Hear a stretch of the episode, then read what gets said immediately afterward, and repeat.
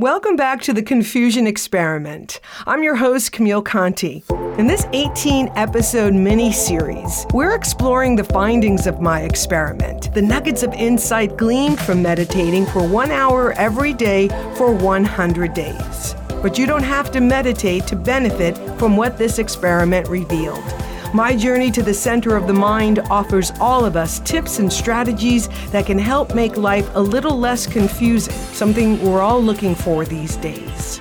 These first six findings debunk the myths surrounding meditation, and no one was more surprised than I was. Let's explore the experiment's sixth finding.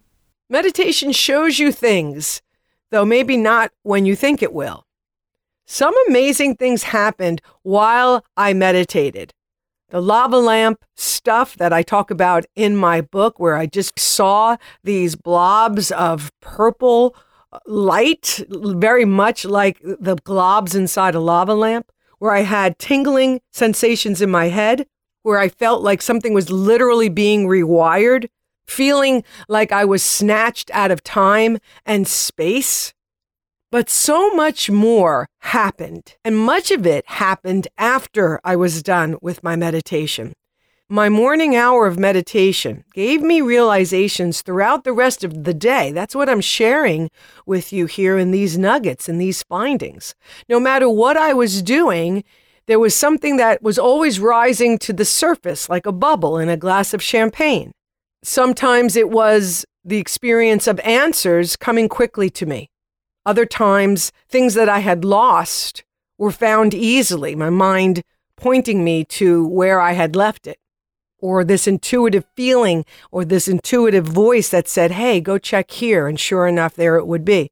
Things flowed without my effort. This relaxing around doing, pushing, achieving.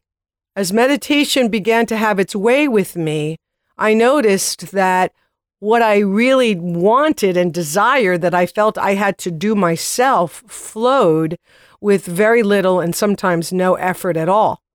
And the insights I had around personal growth issues that had been plaguing me for years popped up into my conscious mind as nuggets of perspective and insight that caused one healing after another.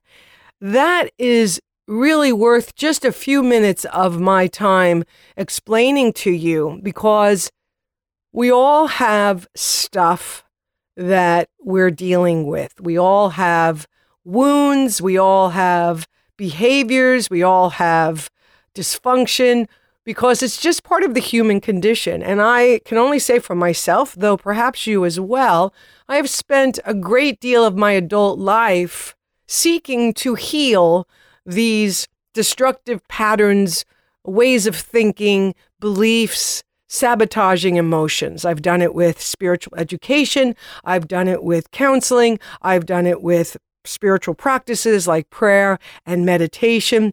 And it has always yielded me tremendous insight. However, something definitely happened that was extremely different because of meditating an hour every day for 100 days. I, I, will try to use language to explain what was really an experiential moment. It was as if there was an opening that allowed things that had been pressed down or not yet discovered by these various methods of healing to come up to the surface.